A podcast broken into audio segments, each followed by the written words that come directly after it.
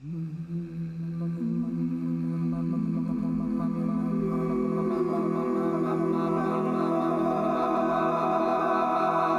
the Institute for Music Leadership. Just start recording before I forget. Um, yeah. So, what's your uh, what's your what's your go to like? What are you most excited about about about Thanksgiving? Like, what's your go to dish that you could eat like four helpings of? Probably creamed corn. And I didn't even have it until until later in my life, but I just love it. It's sweet. I'm no, that's I'm definitely all about the mashed potatoes all day, every day. Uh, we're even having mashed potato bowls for dinner tomorrow. Oh, which yummy. is, which is basic. Yeah. Oh, here's Colleen. Hello. Good to see you. We were just Yeah, talking good to about see our you again. favorite our favorite Thanksgiving sides, Colleen. Oh, What's what's your go-to? um, hmm. I mean, probably stuffing to be the most classic, you know, Alright, but okay. um, All right. pretty much everything. My mom makes a really good. She makes like two cranberry things, and there's there's like a hot one and a cold one. Ooh, Um, hot cranberries. Yeah. Welcome to another episode of Create, Inspire, Lead. I'm Stephen Bigner. I promise this episode isn't just going to be about Thanksgiving sides, though I'm sure it could be. Maybe we'll start another podcast called Corny Copia, which will be a mix of side recipes and corny puns and dad jokes. Or maybe not. Um, no. Today, our student worker, Emma Gierszal, is back to conduct another interview, this time from a fellow percussionist. Yeah, so my name is Colleen Bernstein. I am a freelance percussionist, um, music teacher, creative collaborator, uh, currently living in New York City.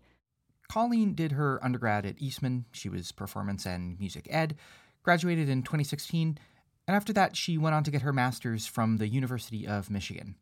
And then, I lived out near Detroit for a little bit, and I recently moved to the city at the beginning of the pandemic. she was able to delay her move a little bit to just after the worst of the spike in the city. And so it's been like, obviously, it's been much better down here for a long time, and now it's getting worse again. So Yeah. this is probably So, lockdown in a New York City apartment. But Colleen is keeping plenty busy, and we'll get into what she's been up to in just a little bit. But when Emma first floated the idea to interview Colleen, there were a couple of reasons why she wanted to talk with her. And one of the big reasons was to talk about Colleen's project, Strength and Sensitivity. Now, this was supposed to be a one time concert that has turned into a pretty adaptable series. It combines music, poetry, and audience interaction and creates opportunities for performers and audiences with diverse perspectives and experiences to share, listen, learn, and, and progress towards a more gender equal society. And since the inaugural concert, she's done other runouts in Boston, Chicago, Phoenix. There would have been a Strength and Sensitivity Austin this year as well, but that was canceled due to COVID. And she's even partnered with Up Down Percussion, a quartet from Columbus, Georgia, to develop a special touring concert featuring new music and slam poetry, making Up Down Percussion sort of the first Strength and Sensitivity ambassadors. I asked Colleen why she decided to call this project Strength and Sensitivity. Um, so the reason I called it strength and sensitivity was I, I feel like those are two words that are very often attached to opposite ends of the gender spectrum. I feel like very often we consider people who are more masculine to be strong and people who are more feminine to be sensitive. And so the initial idea of the concert was to present music from both sides of the spectrum that sort of flipped that on its head. We played a lot of like really loud, in your face music by female composers and some really delicate, intimate music that was written by men. And so that was really the initial idea to take those two opposite ends and say, hey, it does- doesn't have to be this way. You know, we all are both strong and sensitive. Uh, so that, that was the idea behind the name. Emma will talk with Colleen a little more about that later, but the other reason Emma wanted to interview Colleen had to do with representation. Now, I'm not a percussionist and I'm not an orchestral player, so my knowledge of the orchestral world is already pretty limited, but I couldn't think of any female percussionists in major orchestras. The one person that stands out is Cynthia Yeh in the Chicago Symphony. Okay. Um, but I did I did kind of explore that for a project when I was at Michigan, um, where the pro- the project wasn't really about uh, gender disparities, but I kind of made it about gender disparities. um, and so I did a little bit of research about that. I looked at all of the, you know, maybe the top 10 um, major orchestras in the country, and I looked at, you know, who's in their percussion section, who are, who's in their timpani section. And, um, you know, Patsy Dash and Cynthia Yeh from Chicago were the two people. Um, I also looked at, you know, Broadway, major Broadway shows. There were no women playing on the shows for drum set or percussion books. Um, I looked at the you know sort of major um, percussion quartets or contemporary ensembles, like the major contemporary ensembles that have percussionists, and for the most part, those are white men as well. Um, and while ultimately it was never really Colleen's idea to play in a major orchestra, she still noticed the lack of representation, and she admits that wasn't the main reason she chose the career path that she did, but. Um, but I think that it, I guess it didn't help. You know, I could certainly say that. You know, not seeing the representation, and um, I think the most important thing for me with that is is realizing how much representation does matter. And so right now we're just talking about women in general, but thinking more specifically about people of color, you know, about Black women. Um, if you ever s- sort of analyze the statistics of who's in the groups, and you start to break it down um, by more specifics, uh, you know, the numbers get sadder and sadder and more frustrating. So it, it really points out to me the importance of representation at every level.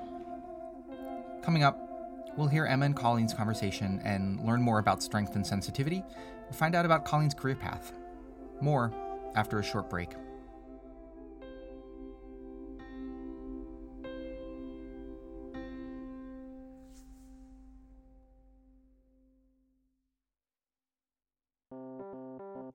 Are you preparing for upcoming grad school auditions? Or are you graduating this year and need to start applying to jobs? Maybe you're a first year and wondering what's the difference between a resume and a CV? Well, the Office of Careers and Professional Development can help. Our career advisor, Dr. Blair Kerner, will be around to take virtual appointments throughout January before the spring semester starts. You can fine tune your resume and cover letter, go over career goals, create and perfect your teaching philosophy, even get some great interview prep so you can nail admissions interviews or land your next gig. Students can make appointments with Blair during January and throughout the school year by using Handshake. Simply go to rochester.joinhandshake.com and log in with your NetID and password. That's rochester.joinhandshake.com. Welcome back. Now, without further ado, here is Emma Gierszal's interview with Colleen Bernstein. Yeah, so I was wondering if you could tell us a little bit about your project Strength and Sensitivity and what went into what inspired it and what went into creating it. Yeah, absolutely. So, Strength and Sensitivity is kind of a multi pronged project. It's part uh, concert program, it's part commissioning initiative, and it's part collaborative platform. So, it's a way for me to kind of work with other artists. And all of that is designed around the idea of um, sparking conversation and maybe new pathways of thought, maybe some new action around the idea of gender equality, as well as intersectional feminism. Um, so, most of the concerts we try to combine contemporary music, usually percussion music, with poetry, and there's always theme, but in general, it's about gender equality or intersectionality and exploring those those topics with the goal that an audience member um, and maybe even myself and the other performers would come away with maybe some new perspectives on those issues and maybe some new ideas as to how each of us can play a part in working towards a more gender equal world.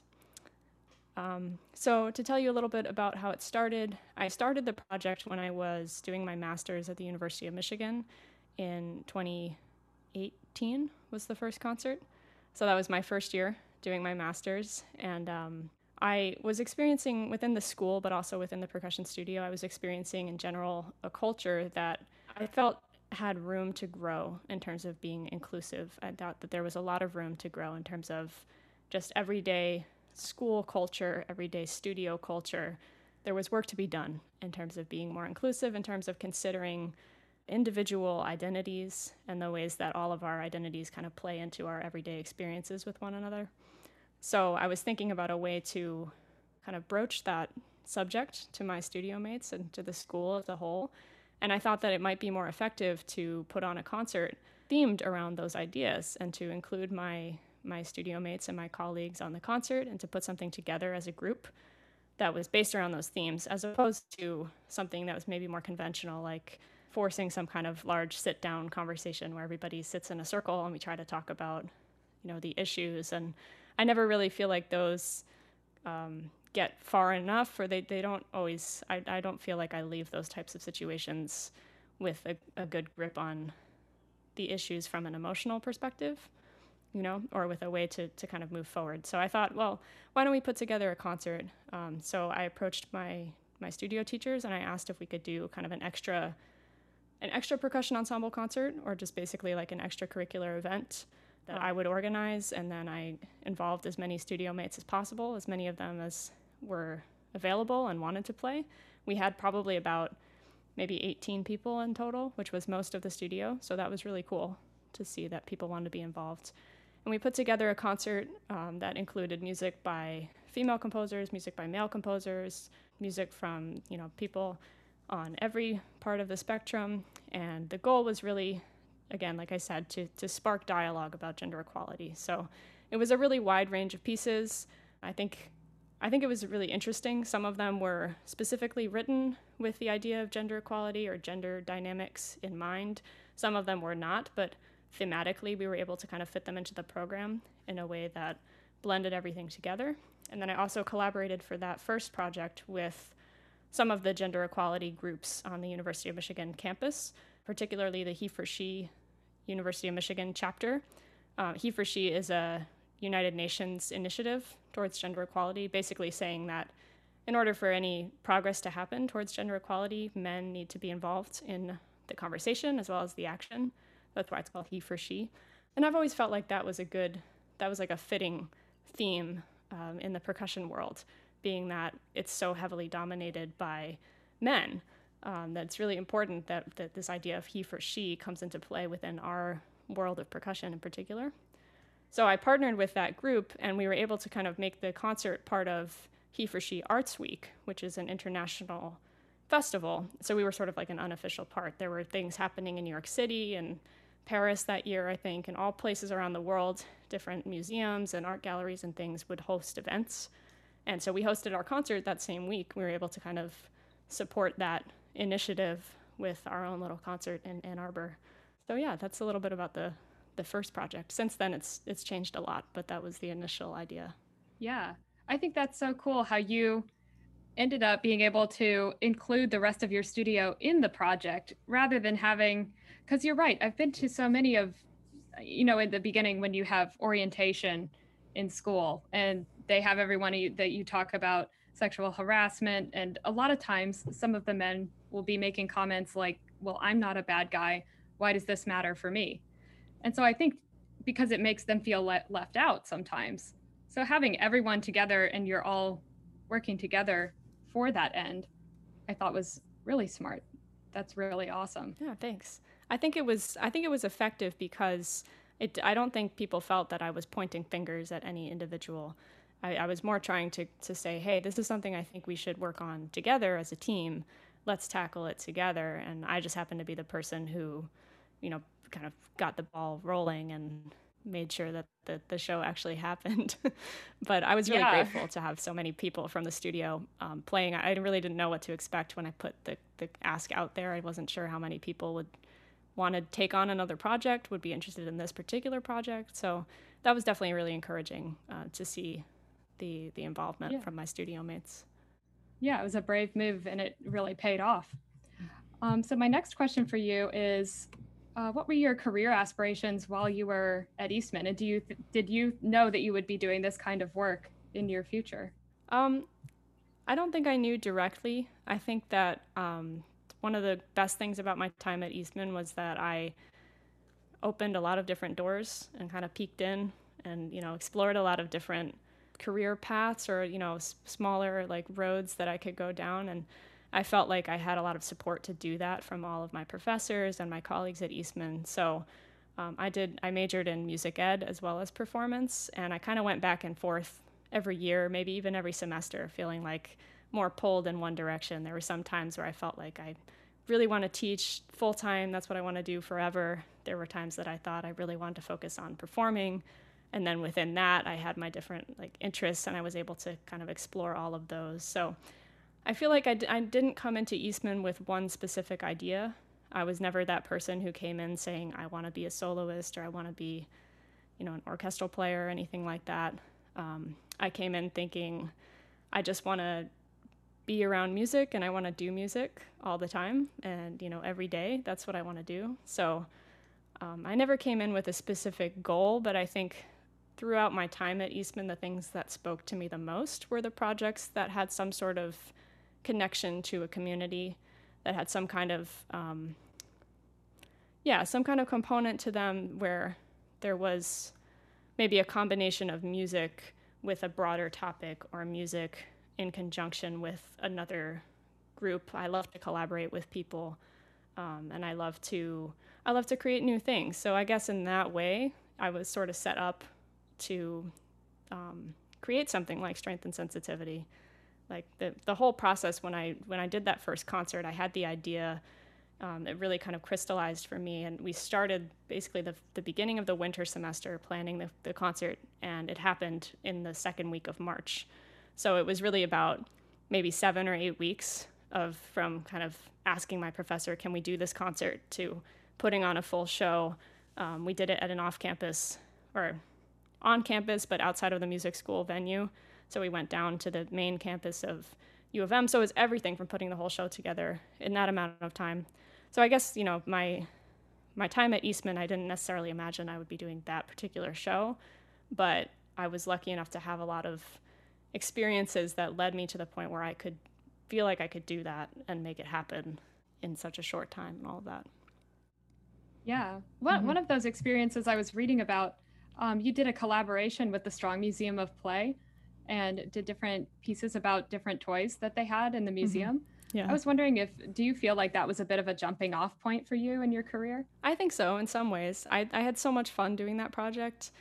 Uh, it was, you know, with the toy, the National Toy Hall of Fame, which I didn't know existed until I was there in Rochester, and I just think it's one of the most fun things. So it was really, really fun to get to create a project that focused on contemporary music, but tied it in with uh, beloved toys.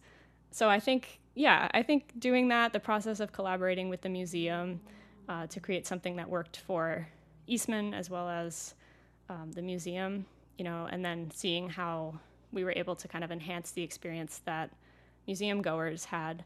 We played concerts of the, the music. So what, what I did was commission pieces from student composers at Eastman. They got to choose one of the toys from the National Toy Hall of Fame. There's about 60 something toys. And so the composers got to pick a toy. They got to write for um, a solo or duo, basically open instrumentation. And then I found uh, friends of mine and you know fellow students at Eastman to play the pieces. And we did a concert at the museum where we premiered all the pieces. Um, we did this for two years, so we ended up with uh, 10 or 15 pieces, I think. And so we had, it was just, it was, it was a lot of fun. And uh, the concerts were publicized, but not too much. So I think it was like more of an experience when people came into the museum. They happened to s- sort of stop by and see that there was a concert happening. And I really enjoyed that, that we were sort of there enhancing the experience of the museum and, you know, really fitting what we were doing with contemporary music into a larger organization, into a larger kind of fabric. Um, it was a lot of fun. Yeah. Yeah, that's so cool. So I was curious, what encourages you about the future of our field and what work do you think still needs to be done? I think, well, there's a lot that encourages me. I think um, there's sort of a, I feel like there's a continued expansion of the idea of what's possible in our fields, which I think is really great. I feel like, um, particularly with people that are our age, younger folks, there's a lot of, um, you know, there's a lot of drive to try new things, um, whether that's new concert venues, new like ways of presenting concerts, new types of collaborations, um, or even the language of contemporary music is always changing. And so I, I feel like the idea of what's possible is always growing. And so that definitely encourages me. And I, like I said, I think there's a lot of people who are taking it upon themselves to make the change and to do things that are outside of the box. So I'm always excited by that and also excited by the amount of support in the community that I think everybody has for one another. It's always really nice to see people create new ideas and the rest of the community support that. Um, and it, it kind of rolls over so that the next time you create something, people support you. And I think that's a really exciting part of our industry. Um, I think, in terms of what needs to be done, what work still needs to be done, I would say that I think more needs to be done and it needs to be done more quickly in terms of social justice, in terms of anti racism work in particular. And I think, like I mentioned, there's a lot of individual people who are taking it upon themselves to do these things, but I would love to see larger institutions um, and the organizations that are standard bearers for classical music. I'd really love to see them take bolder steps and do it sooner. So there's certainly a lot of work to be done. I'm hopeful that it can be done, but I'd like to see more change. Um, I think it needs to be treated more urgently, even than it is now. I think it needs to be, you know, the top priority for our industry. Yeah, absolutely. So we were talking a little bit earlier about your new teaching job and about how it's online now, but I was wondering mm-hmm. if you could tell us just a little bit about the job and uh, what sort of work it is. Yeah, so this uh, school year I started teaching full time um, as a K to 8 general music teacher. Um, I teach at a public charter school in the Bronx. We are fully remote, so I actually just teach from this room right now. Ah. But um, we've been fully remote the whole time. We were one of a few schools that, because we were public charter, we didn't have to comply with the um, public schools when they reopened. We were able to kind of make a decision that um, the school leadership thought was best for the families and the teachers and everything. So we've been fully remote, which has been a challenge, but has also been nice in this time to not have to transition back and forth between in person learning and remote learning. Um, I think at least now we have a schedule. The students know more or less when they need to be on Zoom. And um, it definitely has challenges, but I think that's one thing that's nice is the consistency of it. Um, so I teach, uh, like I said, general music K to six. The seventh and eighth graders, I teach a music elective class where I get to see a smaller group of students every day of the week for a quarter, and then every quarter I teach a new class. So I get to design those classes. So right now we're doing uh, drumming and rhythm around the world class. Um, the first quarter we focused mostly on West African music as well as um, countries in the Caribbean area and Latin America. And now we're sort of touching on a lot of other areas. We're starting with Brazil this week. We're talking about samba music, but we're going to get all the way as far as um, India and Japan. So that's a lot of fun. Um, and I'm also going to do a, an American music history class with with that seventh and eighth grade group and a songwriting class in the last quarter. So, yeah, um, altogether I have almost 600 students because I teach pretty much everybody in the school, and uh, so it's been a lot to get to know them over Zoom when you're missing all the in-person you know interactions. But i feel really lucky to have the job and to get to make music every day. And uh, so i'm definitely really grateful for that. Yeah. And the kids are really lucky to be having such i that's so cool that they have such a specific kind of music class that you would focus in on on a few cultures and not just have a general music class for everyone that's really cool yeah it's fun they, yeah. they let me kind of decide um, they let me sh- shape the music electives however I want. And I thought, well, especially in my first year, we're doing this on Zoom. I want to talk about some things that I know a little bit about. So I thought we would start with with drumming, and we get to we get to yeah. watch a lot of videos from you know master players from around the world, from these different countries and cultures, and that's been really great.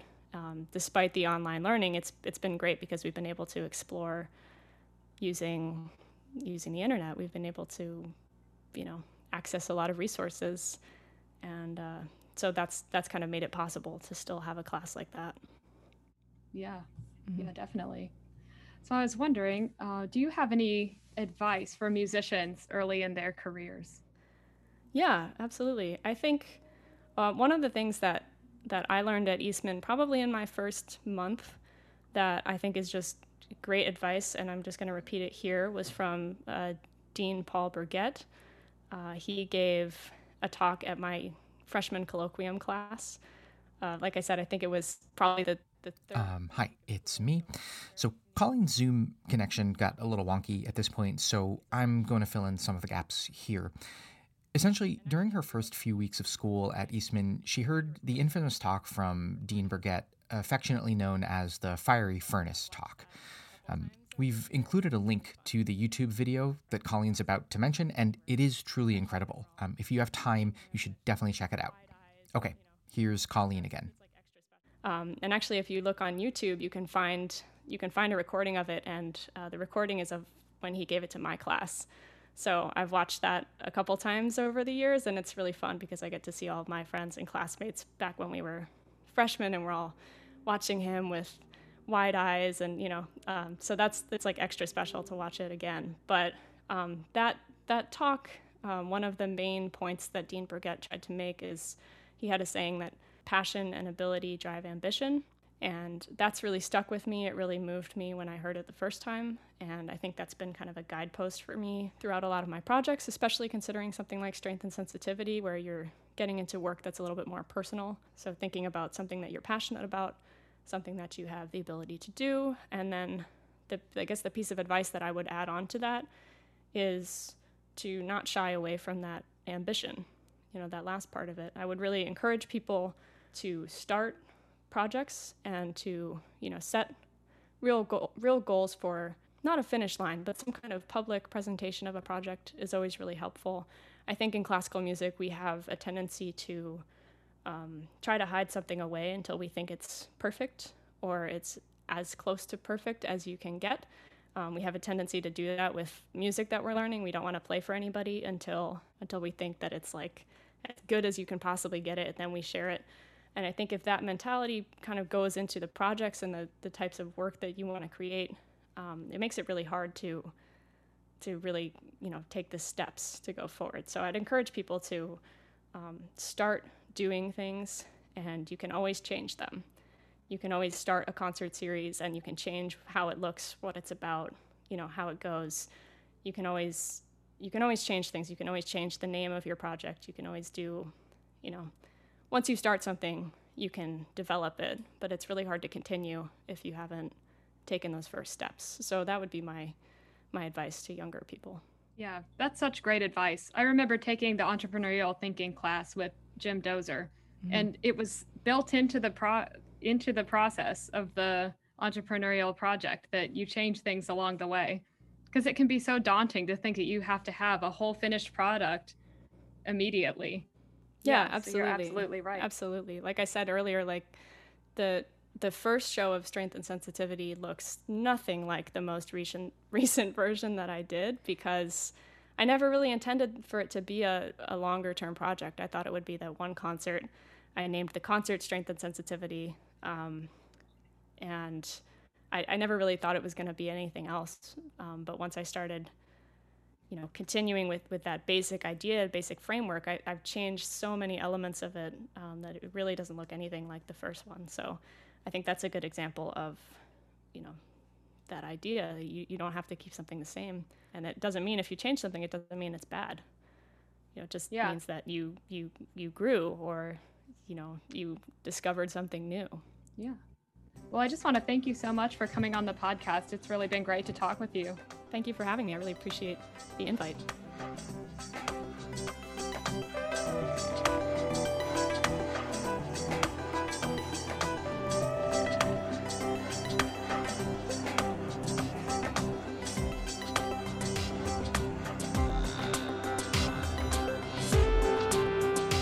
Special thanks to Colleen Bernstein for talking with us.